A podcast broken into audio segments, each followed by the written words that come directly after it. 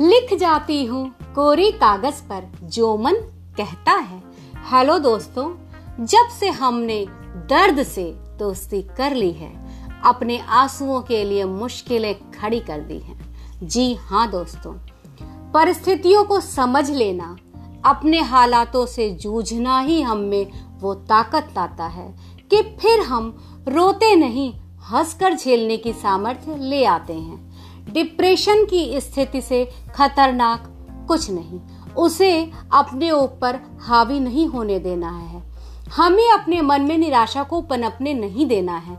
एक होप के साथ लाइफ में निरंतर आगे बढ़ते रहना है। एक बहुत ही सहज, कुछ ऐसी ही अभिव्यक्ति है मेरी इस कविता में। क्यों? क्यों? मन में बेचैनियाँ, निराशाएँ घर कर लें मन में बेचैनियाँ, निराशाएँ घर कर लें। क्या इतनी हैसियत रखते हैं ये गम?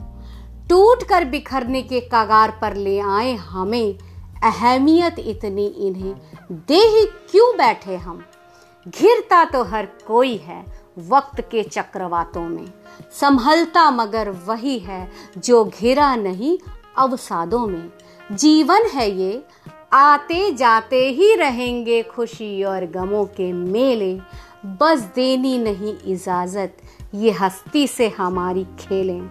देनी है जगह अगर तो मन में उम्मीदों को देंगे, जिनके हौसलों से जीवन पथ पर अग्रसर हैं ये कदम। जिनके हौसलों से जीवन पथ पर अग्रसर हैं ये कदम।